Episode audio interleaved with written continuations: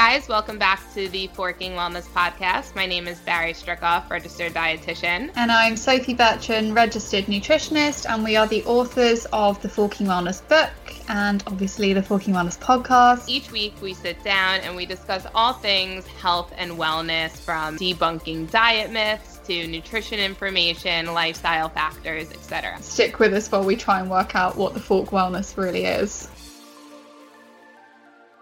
I don't even know what we do. This week's episode is sponsored by Yumchi, which is a delicious kimchi brand that is natural, certified organic, raw, and unpasteurized. It's 100% plant based and naturally fermented in Hackney, London. It is not your average kimchi, it's packed with billions of gut friendly bacteria and it's got a mild and tangy taste.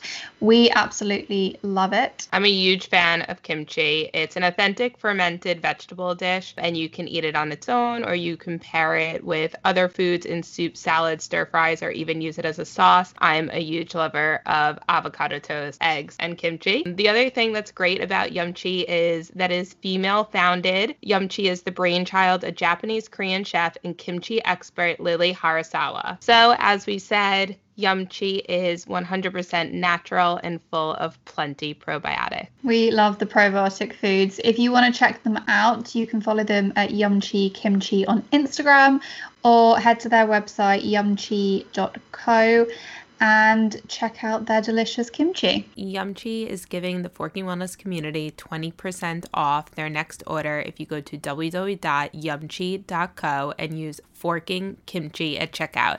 That's all capitals, Forking Kimchi at www.yumchi.co. Enjoy! Welcome back to this week's episode of the Forking Wellness Podcast. Today we have a very exciting and timely guest on. Yes, we are speaking to registered dietitian Hala El-Shafie. Hi, Hala. Hi there, both of you. Thank you so much. I know how busy you are, so we so appreciate your time. And I honestly couldn't think of anyone better to speak to in regards to this week's topic, which is eating disorders. As it's Eating Disorder Awareness Week, we really wanted to have this conversation and just open open the conversation to normalize that this is happening, it's happening around us, and how can we best help those who are suffering or just educate ourselves a bit more about eating disorders in general. Yeah, so Hala, if you want to kick off and just give us a brief overview of kind of your background and actually how you got into uh, eating disorder practice. Okay. So, um, I am a registered dietitian and I specialize in eating disorders and also bariatric surgery. So, I deal with both extremes of people's relationship with food. And I've been practicing dietetics for 20 years now um, and focusing on supporting people with healing their relationship with food for the past 15 years. And that was the real basis of why I set up Nutrition Rock. So we do a lot of work supporting women um, around body image issues and disordered eating because I'm, you know, my, my, my main focus is to try and keep people out of hospitals because mm. in the inpatient setting, I'm seeing, seeing the extremes of eating disorders, which is devastating in actual fact. It's very de- devastating. It really is, and actually, if, if if no you know no one knows who Hala is, if you don't follow her page, Nutrition Rocks, all you need to do is hit follow to realize how passionate she is about spreading this message. Um, you do so much work, um, right down to as well actually fighting messages out there because we know you can have an eating disorder or you can have a disordered relationship with food. There's kind of a bit of a spectrum there, mm-hmm. and even just these kind of messages on social media about you know losing weight and diet pills and all that kind of triggering stuff. You're doing so much to kind of fight against that.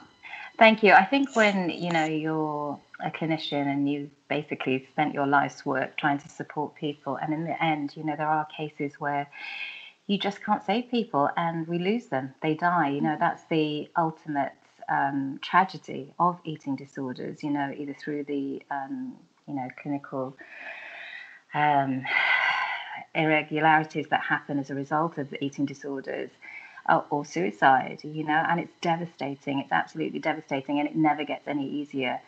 Um, and so, if I can save one person from going down that route, then so be it. That's so powerful and just so amazing. And I completely agree with everything that you were saying, and I think it's really interesting. Sorry to like jump the gun straight into things, but um, that eating disorders are considered a mental health disorder, and mm-hmm. actually anorexia is the eating disorder with the highest mortality rate, or the mental health disorder with the highest mortality rate. Is that is that still that, true? That, that's exactly right. Yeah, and I think the the issue is. Um, people don't see the devastation that I've seen. There is a lot of um, glamorizing of eating disorders, mm. people flippantly using the term, oh God, I wish I was anorexic, as in meaning, you know, I wish I could get into a smaller de- jean size or something. You know, it's, and I, and I wouldn't wish anybody to have seen the devastation that I have seen, but if you saw that, there is absolutely nothing glamorous about it. It's mm. incredibly mm. serious. It's devastating not only for the individuals who are suffering, but also for their family, their friends, and their partners, and it ruins lives. Even if you survive it, the other aspect is people having severe and enduring um, mm-hmm. uh, anorexia, for example, and your whole life is lost through this condition. And the longer you have an eating disorder, the less likely you are to be able to recover. And so, getting support as soon as is feasibly possible is absolutely crucial. Absolutely. How would you, or is there kind of this definition that clinicians go by in terms of how an eating disorder is defined? Yes, I mean, there are a number of different types of um, eating disorder, um, you know, and a lot of people are more com, you know, commonly understand, you know, that there's anorexia, there is uh, bulimia, but the most common um, eating disorder is actually binge eating disorder, mm-hmm. and I know that that's um, the focus for Beat's uh, campaign this week, which I'm very happy about because there's yeah. an awful lot of shame attached to binge eating disorder and very little help out there. Um, even if people go to their GPs for support, often GPs are not really well equipped mm-hmm. enough to actually be able to support patients when they come in.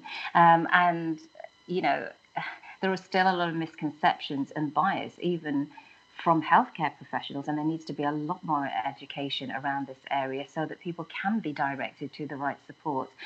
The other issue is because of lockdown, we have had a devastating increase in all of the eating disorders and disordered eating also. I mean, the clinic is absolutely full with waiting mm. list of people's waiting to be seen and that highlights you know the, the nhs right now is struggling to be able to meet the demand um, of you know people suffering, basically.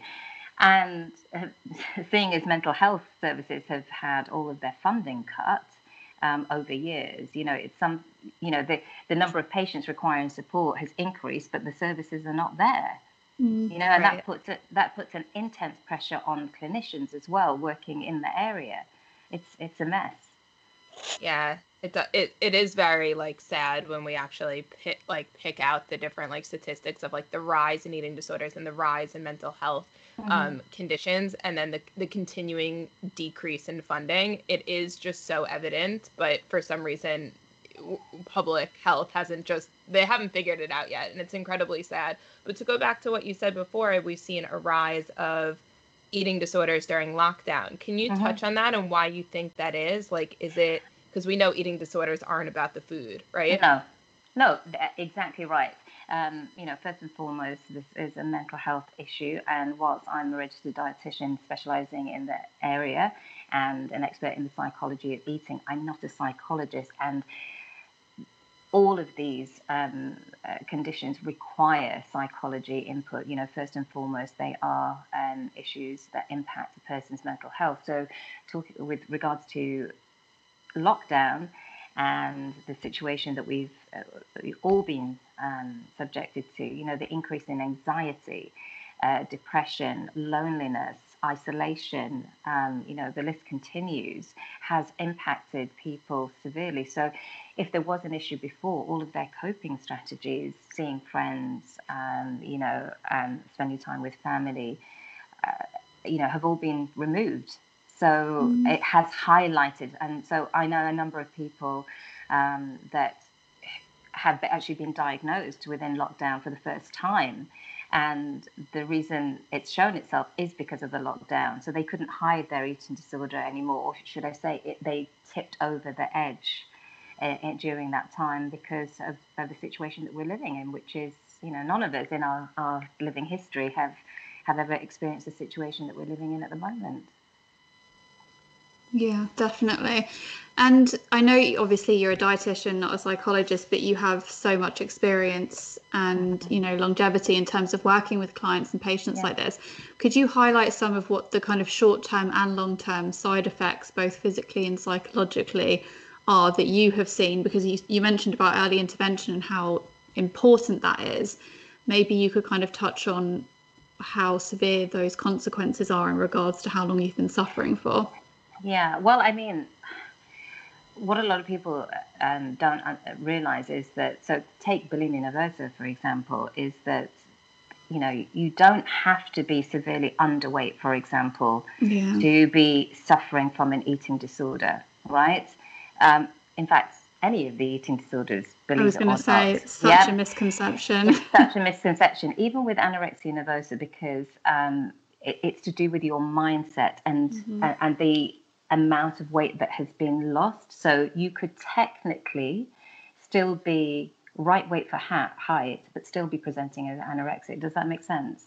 Definitely. And this has been changed um, in our understanding. So when people are presenting, you know, your how you look is not an indicator. And that often in itself can be such a huge issue with regards to accessing services mm. because they do have very strict criteria and guidelines. And the issue that I have with that is sometimes a person's history isn't taken into account, mm-hmm. just their weight and their BMI. And that what that then does is if somebody cannot access the, the the help that they desperately need, it then triggers them to say, well, okay, then I'll go and lose the weight. I'll, I'll go and lose the extra. Yeah. How about I that? How about I do that? And, yeah, completely agree with that. That's like it's one of the really big issues like when we were doing our placements for our yeah. masters in inpatient eating disorder you know the bmi criteria mm-hmm. to get a place in the inpatient wards were you know sometimes as low as 13 and yeah. they had to turn people away if they you know weren't that low because it wasn't as severe as maybe mm-hmm. someone else who could have that space and the message that i feel like that sends to someone in that situation is you're not sick enough get sicker and then we can help you and there's exactly. that big disparity exactly and and and that's the same with the other side of the coin as well with um, severely um, you know obese patients who are waiting for bariatric surgery because they have maybe not met that line they then also go away and do the same and say right fine i'll go and binge myself into mm. being able to fit into your criteria and that to me is just Mm. you know, a, a, terrible situation that we're in, that we're pushing people who clearly are presenting and need help um, but there just isn't the support or enough clinicians out there to to meet the, the demand, and, and, and we need more people to support. Mm-hmm. Yeah, it's... it's actually really worrying because I actually remember when I was suffering, I I felt embarrassed that I wasn't a low enough weight at some yeah. points. Yeah. And for anyone listening who maybe is suffering with an eating disorder and perhaps feels the same that you know they haven't lost enough weight or they're not big enough, how, what would you say to them? I mean, how how can we might kind of get this message across and help these people? If I mean, if there is anything you could say. The first thing is your situation and your feelings are valid, right? That's mm-hmm. the first thing that I want people to t- to understand, right? If you take nothing away from today's podcast, your situation and your feelings are valid. It is not about your weight, it's not about a dress size, and it is not about your BMI. Okay, I want to just make that very, very clear. Mm. The other aspect is please reach out for help. Either take, um, you know, either speak to a friend, a family member, or reach out to one of the many um, support helplines such as Beat, and we'll we'll add those later, I'm sure. So definitely, you, yeah. And we also have a lot of information on the Nutrition Rock site as well. But the first thing that people must be doing is to reach out and tell somebody. Go to speak to your GP and demand to, you know, if you're not getting what you need, change your GP. it's as simple as that. If you're not getting the support that you need and you're not being listened to, and the reason I'm so definite about this is because I have seen the devastating effect of when this is left it doesn't end well. Let's put it that way. Yeah. You know, um, and you know, the sooner that you can access help, and the sooner you can admit that there is a problem, the sooner you can get the help that you need. Definitely. How relevant is it the amount of time that someone's been suffering for in regards to prognosis? Very, very relevant indeed. So the sooner um, you get help, the better the prognosis. We see this um, in children, in actual fact, um, and generally speaking, what tends to happen is in child adolescent um, units, um, they tend to get better um, much quicker. But you have teachers, you have um, parents, you have lots of people making sure that it doesn't escalate for, mm. for too long a time, if that makes sense. Yeah. Whereas with adults, they can hide. Yeah. And mm-hmm. the problem with that is if a person doesn't actually want to seek help for themselves, then they literally have to wait until they're sectioned. So they're either a danger to themselves or somebody else. And at that point, we're really in a very, very serious situation clinically.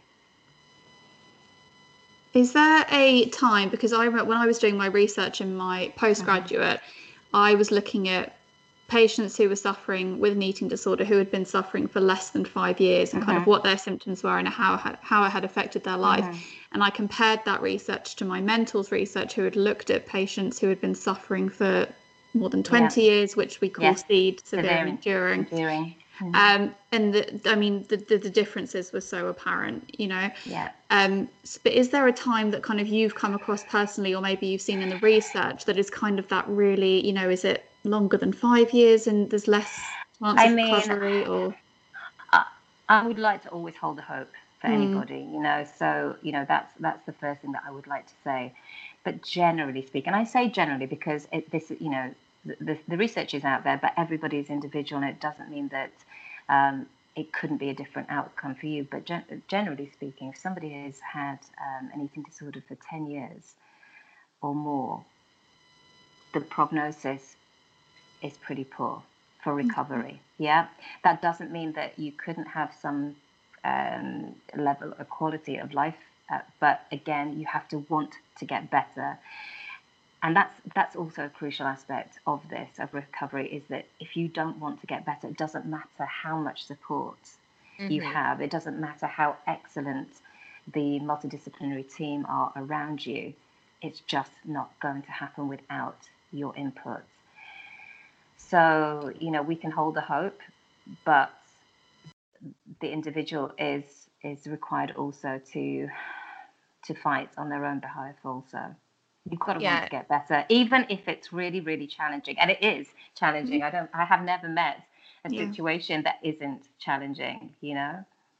Yeah. I, I mean, yeah, I feel like for a lot of people, and I can't speak from a personal standpoint, but what I gather is that someone's eating disorder can almost be like their security blanket and it's yes. really hard and it becomes their identity doesn't it? So it's very hard to yes. you know let that go. Is there anything that you've seen in kind of like treatment that is really motivating for people? So anything that they hear or anything that you can educate them on that kind of just helps them go into the right direction and start considering? I mean there we can go down the whole thing of like when your brain is malnourished you can't really think you, yeah that's absolutely way yeah, that's absolutely true. And certainly in the inpatient um, setting when patients are very low weight, therapy isn't really a, a, part of the treatment. It's it's literally the nutrition and mm-hmm. making sure that you're medically stable and we start to repair the body. That's you know that's it's it's it's an emergency situation, right? So first and foremost, we have to stabilize somebody medically.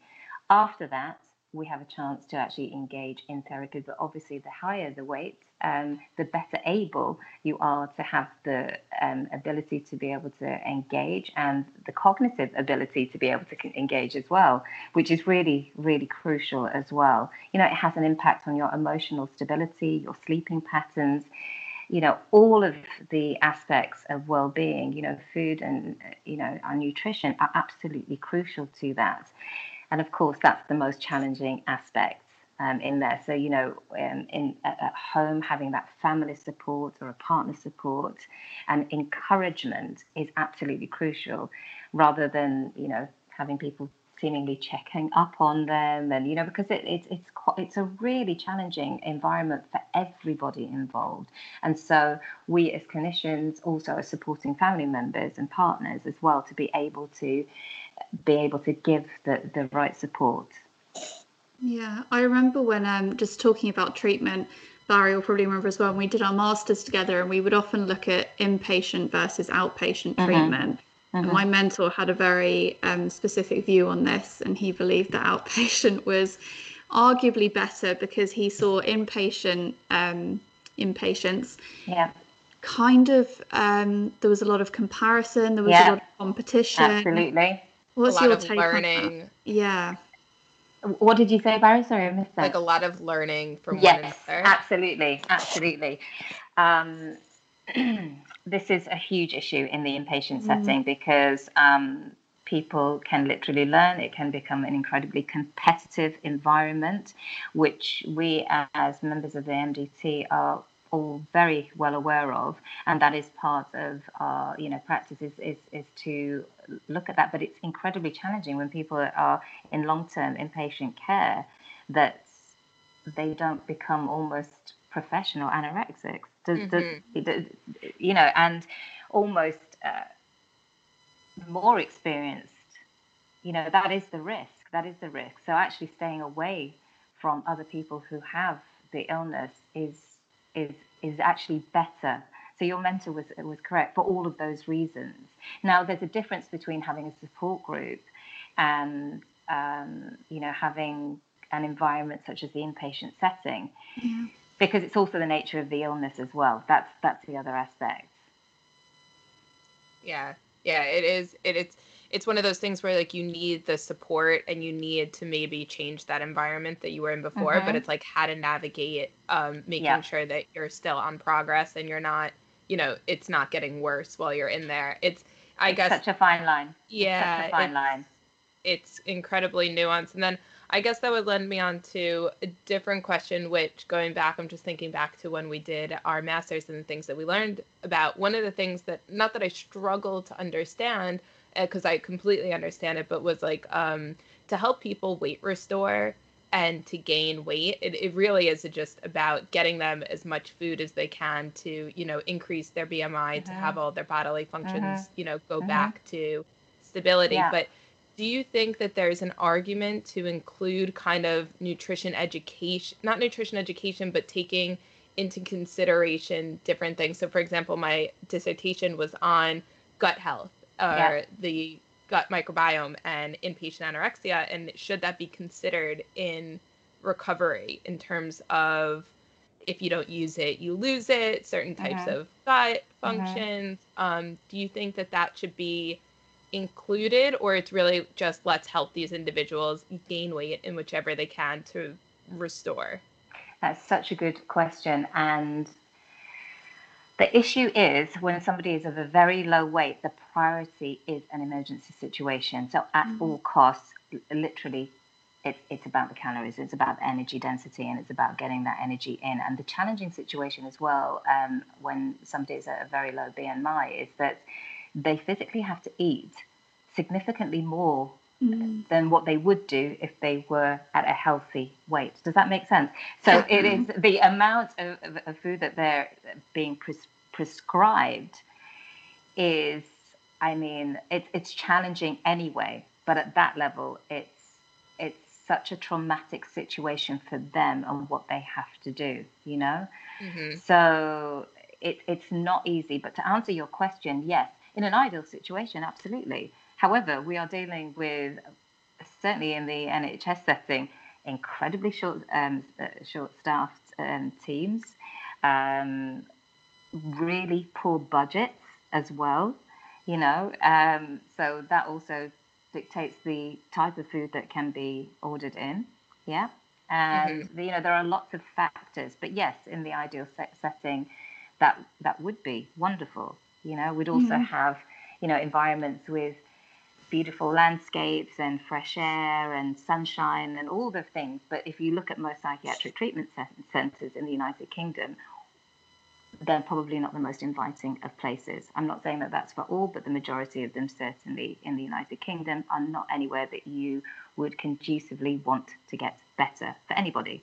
Yeah? Mm-hmm. yeah? So if you can stay out of them, absolutely. Because also the level of institutionalization that happens as a result, particularly with eating disorders, you know, and, and I've worked in um, uh, clinical centres with long-term care, so the patients are staying for one, two years, maybe even longer. And then we also have a revolving door situation, so they literally patch them up, which is I think what you were alluding to, Barry. And mm-hmm. then within a period of time, because without the, the therapy and access to the therapy, they literally come straight back in, and it's kind of like a patch-up job, which is just mm-hmm. terrible. It's terrible. I think going back to what you said as well, you said it's such a traumatic experience for them, and it is because, like you said, they're having to eat more than they would do if they were, yeah, at you know a normal weight, whatever that might yeah. look for for them. And it's a really horrible period that, unfortunately, anyone who wants to recover does have to push uh-huh. through.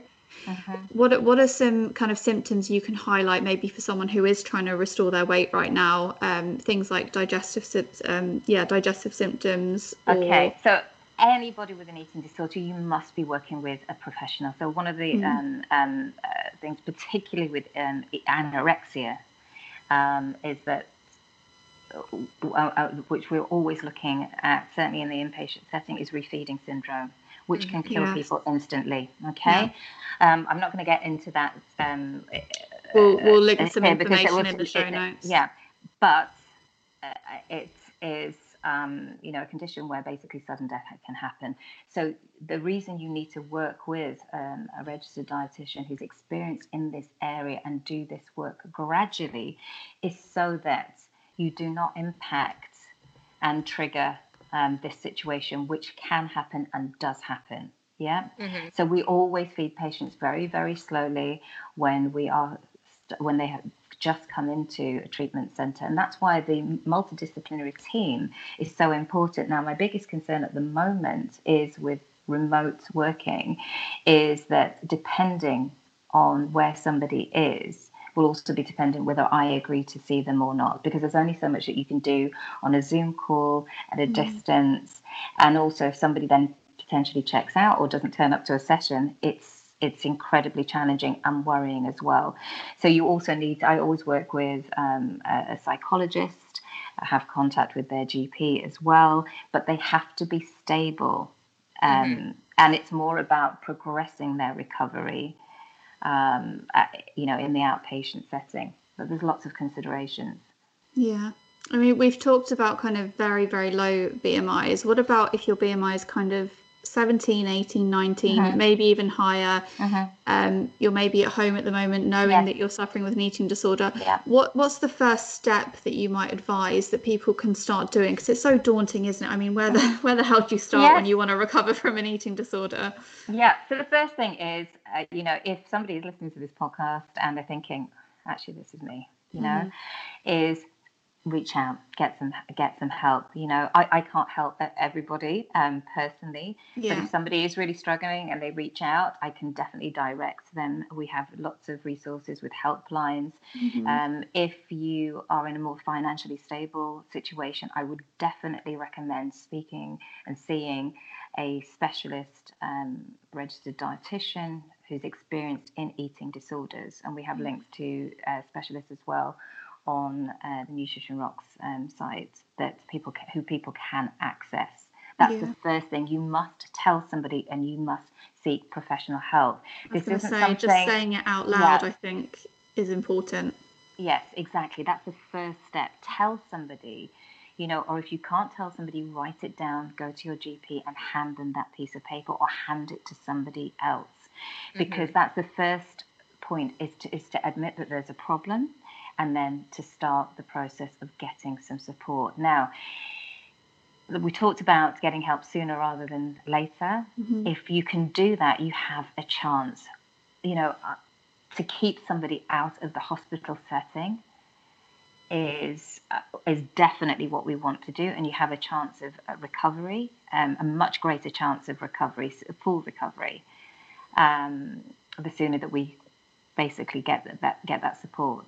And there is no shame attached to seeking out. It is harder to reach out for support than it is to stay in your illness. That's also what I would Mhm. say. I love you know, that you it said takes that. it takes an incredible amount of courage to Mm. say, I need help. I am struggling. I cannot do this anymore. Yeah. There's no shame uh, whatsoever. And you know, if anybody does reach out and say, "Look, I, I'm struggling. You know, I don't know how to seek help," we'll, we'll- we'll look to see, um, you know, how how we can support you or um, refer you on to maybe Beat, for example. They have incredible volunteers there as well.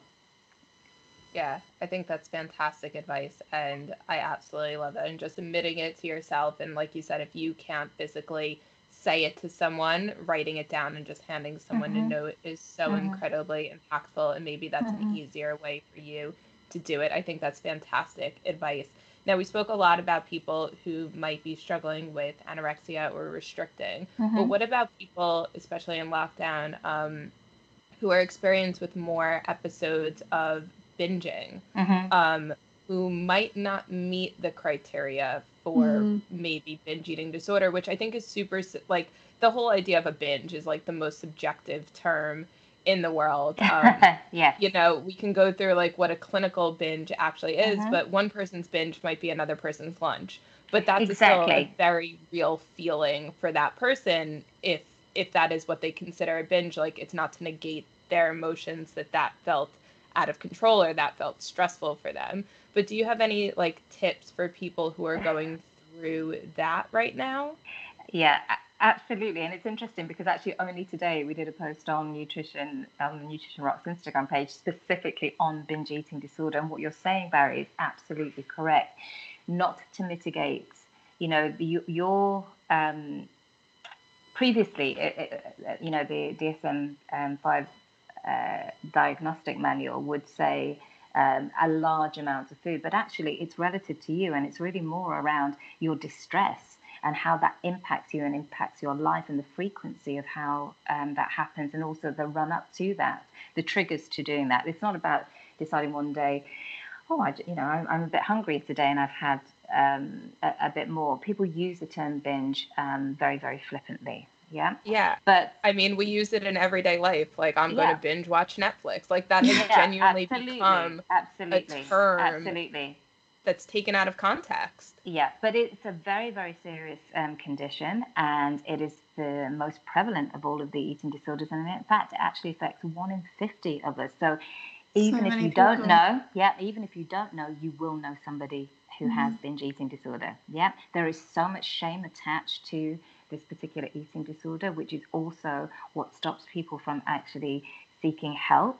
And also this assumption that either you're greedy, you don't have any discipline, which has absolutely nothing to do with this condition. Yeah. And that often is also why people don't go and seek help. I had, uh, had had a number of patients who actually went to their GP and who were laughed at because they Mhm. did that GP didn't understand and literally was like, well, you know, eat less, move more. And that's also the biggest concern. We need to do an awful lot of training with GPs still, Mhm. specifically around this, because the absolute last thing that you want to do with a patient, if they're coming to you with support, say, um, yeah, and, and their weight is brought up, for example, and a GP then su- suggests a diet or some kind of restriction, not understanding that this person actually has an eating disorder, such as binge eating disorder, it's a disaster waiting to happen. And I've seen this so Mhm. many times, and so much education still needs to happen in regards to this. But going back to your question, again, reach out and get help. Yeah, Mm. because the sooner you get the support for that, the, the, um, the better. And again, psychology is crucial for this. It's absolutely crucial because what tends to happen is people are using food as a coping mechanism to deal with their emotions. hmm Yeah, I actually, um, so I remember when we were doing our studying that I believe, and I don't know if this is still true, Hala, but in the in the NICE guidelines, the 1st line of kind of treatment for people with binge eating disorder was kind of like, oh, see if a self-help book resonates. Yeah, I remember. And I remember doing this research on my Mhm. own, and I ordered, I typed in into Amazon, um, Oh, self-help I, I remember eating us having this conversation Mhm. actually. yeah self-help binge eating and this the number one book was this like it was quite small whatever it was written by a doctor. Um, Mhm. it was called Never Binge Again, and I read it because I wanted to Yeah. clue up on what people were being Mhm. recommended to read. And the doctor described your need to binge as your inner pig, and you need to quiet the scream. Oh my god, I know No. exactly I know exactly what you're talking about because I was And- absolutely horrified myself when I Horrified.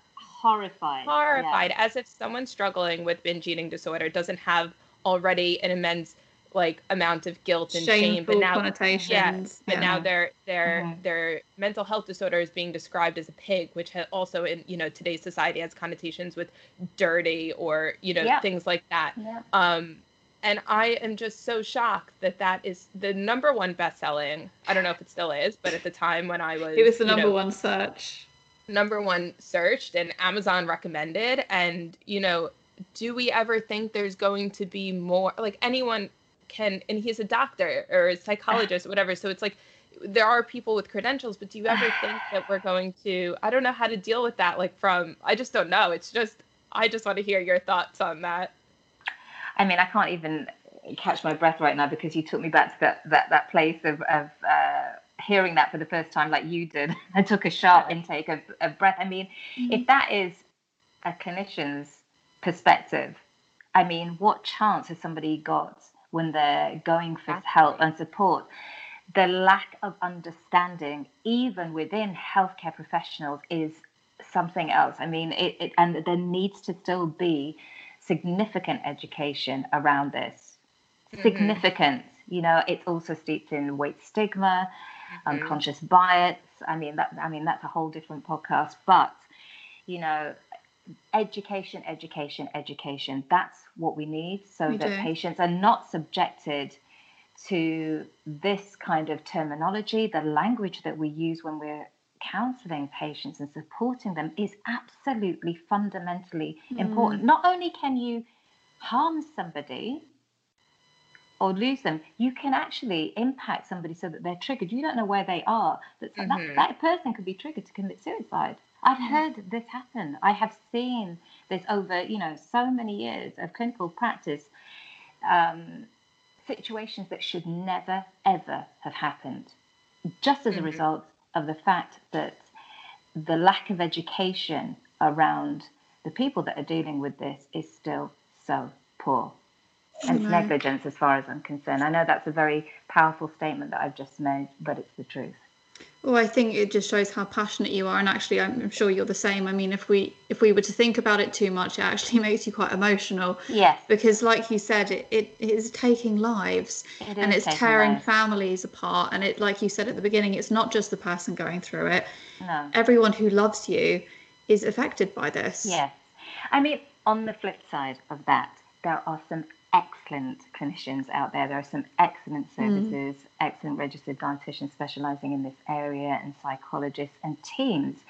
And so, again, getting um, a GP that listens is the first point call because that's your access point, particularly for the Mhm. NHS. Okay.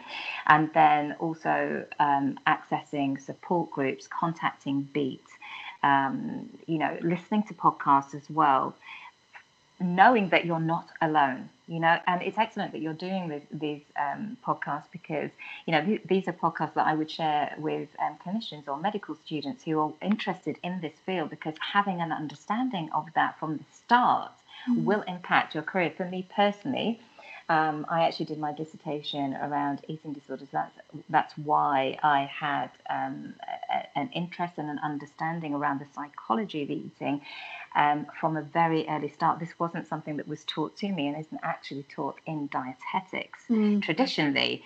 So I probably read as many texts in psychology that you would need to do to do a psychology degree, but that was all self-taught and self-learning. Yeah. And I was actually fascinated. And what that actually taught me was that when I started to go into practice, that it actually doesn't matter where you are on the weight scale or the BMI scale. It's nothing to do with that. It's an emotional disturbance, often um, triggered by trauma, very often in, in, in childhood, um, that hasn't been dealt with. Yeah. And Mhm. the, the, the symptoms, you know, or, or what people are using on is food, whether that's Yeah. under eating, restriction, yeah, or overeating. Mm-hmm. And that's where most people don't actually, um, who, who haven't got a, a, really good understanding, really that's where the, the training and the teaching really needs to come. So when you're understanding that it's to do with an underlying issue, then we've already broken most of the taboos um, yeah. related to disordered eating and eating disorders um, that, that are out there.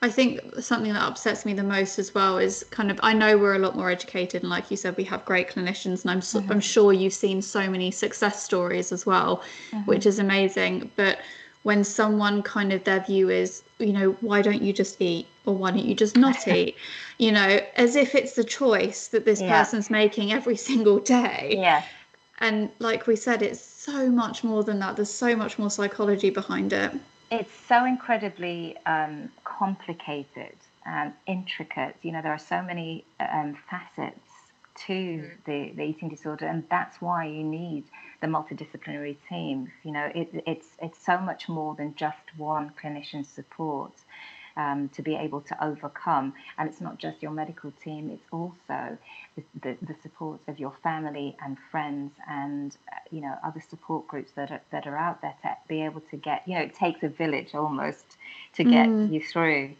Um, and I, I actually, yeah, and I, I, don't know if this is appropriate to ask here, but Sophie, from from your perspective, because you've been very open about your own recovery, which was incredibly brave and Thank courageous.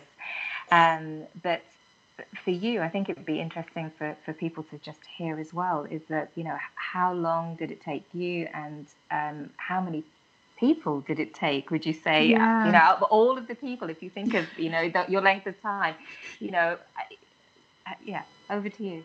It, it took a lot of people because I was inpatient at one point and actually my experience of inpatient was really positive and I, w- I was sharing a house with seven other girls and one guy, and we all got on really well, and we were really supportive and encouraging encouraging of each other, and we had some great therapists. I say my family were the most important mm-hmm. part of my recovery, and okay. I. It makes me want to cry to think that anyone would go through an eating disorder without the support of their family because mm-hmm. it really is what got me through. I was only in inpatient for four months so, but my recovery was not four months. If I think from when oh. I first saw my first therapist to when I actually felt I got my life back, I would say it was a good eight years wow. of my life. Um, and that is from the moment that, you know, I told mm-hmm. my mom I had an eating disorder up until, like I said, I fully felt like I got my life back. Mm-hmm. So that wasn't kind of intense and, you know, traumatic the whole time, but it is a yeah. really long journey. And if please just dedicate yourself to it because it's so worth it. Mm-hmm. And don't ever yes. be put off by how long it could take because, like you said, it's so much worse staying in the eating disorder. You just you can't get much worse than that. So I I have never met anybody who's recovered that regrets it. Yeah, mm-hmm. completely. Yeah, and you know we all know somebody who has an eating disorder. You know, uh, anybody listening to it, if you're not going through it yourself, you will know somebody who is. You know mm-hmm. um, it is so prevalent and it also is a reflection of the society that we live in and the mm-hmm. attitudes mm-hmm. as well um, but I, I, think it's important to to you know refocus again that this isn't about a number on the scale it's about something much much deeper and that is you know it's that something that needs to be healed in yeah. order to recover i think it's probably um, one of the things is that you know everyone has to eat. We all eat, whether we have a negative relationship with yeah. food, whether we have a positive relationship with food. Yeah. We all eat. So for someone who doesn't have a trauma or someone who has a good relationship with food, it's so easy to assume what that other person's thinking, be like, oh, just mm-hmm. eat, or yeah. you know, but yeah. they don't understand. Or just eat healthy, or just eat yeah. three meals a day. Yeah. Exactly. And it's because we all do it. Whereas, like, I know this is not a fair comparison, and I really apologize if this, like, is not the best way I could say it. But, like, for someone who's dealing with, like, alcohol abuse, mm-hmm. not everyone drinks. So it's it's a very different reality. Well, it's not just like, that, Barry. The, the you know the the other side of it with um, alcohol misuse or alcohol abuse or alcoholism is that unlike food, you cannot just abstain. Yeah. That right. you will die, right? Right. That's so that's the that, point I was that, trying yeah. to make is and, that and you have so to face complex. your fear. Exactly. exactly. And the other aspect is everybody has an opinion because everybody eats. Exactly. and Yeah. everybody thinks they're an expert as well, which is, you know, and and you're right. Unless you have an understanding, and unless you um, are really, um, you know, you have the experience. It's not just even having an understanding or even having a medical degree or being a registered dietitian. You need to have the experience. So that's the other thing I want to say to people is please ensure that not only do you check the credentials of the people that uh, you'll get reaching out to for support, but but uh, understand how you know how many years um, experience have they had. Um, and don't be afraid to ask that question because you need to be in safe hand. Because once you start this process and start to open up, you need to ensure that the people that are supporting you are able to catch the outfall because there is always going to be an emotional outfall. hmm Definitely. I think, I mean, you, you share so many great re- resources on your page, Hala, but um, I know you're doing some body image workshops Yeah, as well. Could you talk about right. that? Yeah, so um, so going back to the whole reason why I set up Nutrition Rocks is really Mm. um, so that the well population can stay well, Yeah. and you know educating people around um, you know uh, ditching dieting number one, and also um, you know supporting people with disordered eating because with disordered eating behaviour, you know there, where do you go for support? You know, Mhm. there is no Yeah. diagnosis for that, but it doesn't mean that you know if you eh, eh, that, that you shouldn't access help, but there isn't the help out there. Yeah. And Yeah. then with that goes along body, body image because disordered body image um, or body dysmorphia then impacts people's um, relationship with food. You know, they're so inextricably linked. So we used to um, obviously pri- pre-lockdown, um, we would have um, workshop sessions face to face here in London. Um, but now, because of the lockdown situation, we're actually going to be re-establishing those online as well, so people can Amazing. access that support.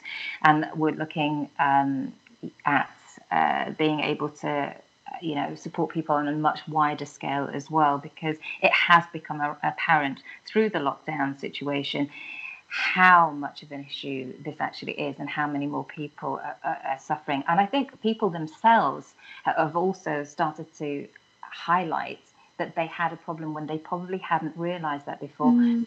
simply because of the situation of lockdown.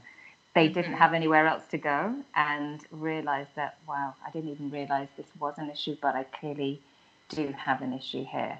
Yeah. So, I think the workshops are such a good idea as well because I mean, all you. have to do is scroll through your Instagram feed, right, and start seeing everyone's abs out or certain Oh bodies and all different shapes and sizes, and you know, people have different ideas of what their version of perfect might be, but we can't really get away from it.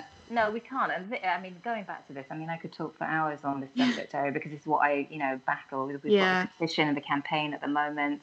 The link is on the um, the uh, on on the Instagram page at the moment. The petition um, to try and to fight against um, misinformation, Mm. specifically around nutrition and diets. And the thing is, when people are vulnerable, that you fall into that trap. And when you know people are showing their yeah they're showing their highlight highlight reel. And so, you know, you're waking up and thinking, oh my goodness, so and so has just gone for a jog and I haven't even opened my eyes yet. and it's like, you know, um, oh wow, look at look at that plateau. You know, I'm, you know, I, I burned my toes. So, you know, it's like I'm, you know, feeling totally and utterly inadequate. Yeah, and you don't Um, and it's just like, you know, so, yeah, and and you know, the, the bottom line is actually, and this is, uh, you know, a key part of my practice with people is literally the only only cleanse that you need to be doing is your social media feed. You know, mm-hmm. pressing delete, block. You know, and you know, even actually having some time out of social media because it isn't a true reflection of life mm-hmm. and you know even in the when you know when I used to see patients in, in private practice as, as as well you know the perception that other people have. So for example um, uh, models in uh, the magazine or celebrities for example i'm seeing those people. I was seeing those people who also don't feel like that. You know the models don't Mhm. even look like the, the They magazine. I'm images so because you said that. because You know- because their pictures have been um, edited and, and doctored and and they also have problems. If i if, if you could all be a fly on the wall to actually hear what i hear in clinic you would know that no, you don't want to swap lives with that other person who you Yeah. think their life is perfect because you have no idea what is going on in their life. Yeah, and how much turmoil is actually going on.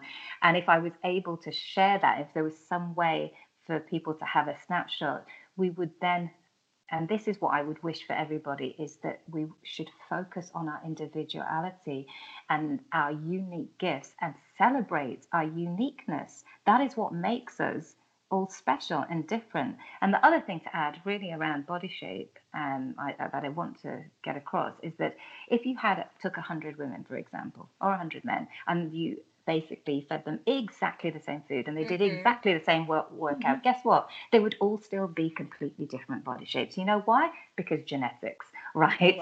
And uh, you know and and these this is the the part that people just have a lack of understanding of physiology and how the body works you know I, I kind of literally want to get everybody in class and say right let's start from abc yeah, because whatever you have been taught forget that It's right? wrong. and we don't all want to be you know carbon copies of everybody else because i mean what what is the world going to look like then Exactly. you know we need to celebrate um our greatness our uniqueness we, do. should be I'm glad you teaching children Yeah. you know to that- appreciate the bodies we have. yeah exactly and because also the other aspect is if you know I, and I would say that say this to people very regularly you know you're complaining about say your size well let me show you the person who has just had their leg amputated Mm. yeah. and That that, is so might sound brutal, but it's the facts because I'm telling you now, you would not be concerned about the, the, the shape of your legs if you would- had lost the use of it. And gratitude It's also so an powerful. absolutely integral, integral part of, of, of recovery as well. Yeah. Being grateful for what you have and making peace with your body and appreciating the health that you have right now. I could not agree more. I think that's the best note to end this episode on. Perfect. Thank- Like literally couldn't have scripted that better. Thank you Aw. So much. I think this podcast will be so one educational for all maybe like nutrition students or like medics or Mhm. anyone in the healthcare profession, but also just so inspiring to anyone who's listening who A is either suffering themselves or B, like we said, knows Knows somebody someone. who's suffering. So we can't thank you enough for coming on the podcast, opening up, sharing, you know, your thoughts and, you know, experience and so as well for you for sharing your, you know, your journey every week. Like it's it's so powerful to people, especially this week for Eating Disorder Awareness Week. Thank you both so much. And also, thank you so much for having this space for people to come and share so that, you know, people can tap in and listen to the incredible expertise that you have on your podcast. And thank you for giving me the time and space. I really appreciate mm-hmm. it. Thank you so much. You're so welcome. You're so very Um, welcome. before we go, Hala, can you just let everyone know where they can find you, where they can access your incredible resources? Oh, thank you so much. Okay, so the website is www.nutrition-rocks.co.uk and the Instagram is nutrition underscore rock. So please, please press follow and um, yeah, come say hi. Awesome. We'll link all of that in the show notes as well. Thank you so, And much. again, thank you so much. And we will be back next week. You're so welcome. Bye. Bye. Bye. Thank you guys so much for listening to this week's episode of the Forking Wellness Podcast. As always, please rate, review, and subscribe. And share with your friends if you love this episode. It really does help us get seen in the chart. You can now also order our Forking Wellness book anywhere books are sold. Order it on Amazon Prime for next day delivery. And Barnes and Noble in America. And if you love the book, we would so appreciate a review on Amazon. We absolutely love hearing your feedback and we really hope you enjoy it. We'll speak to you guys next week. Bye.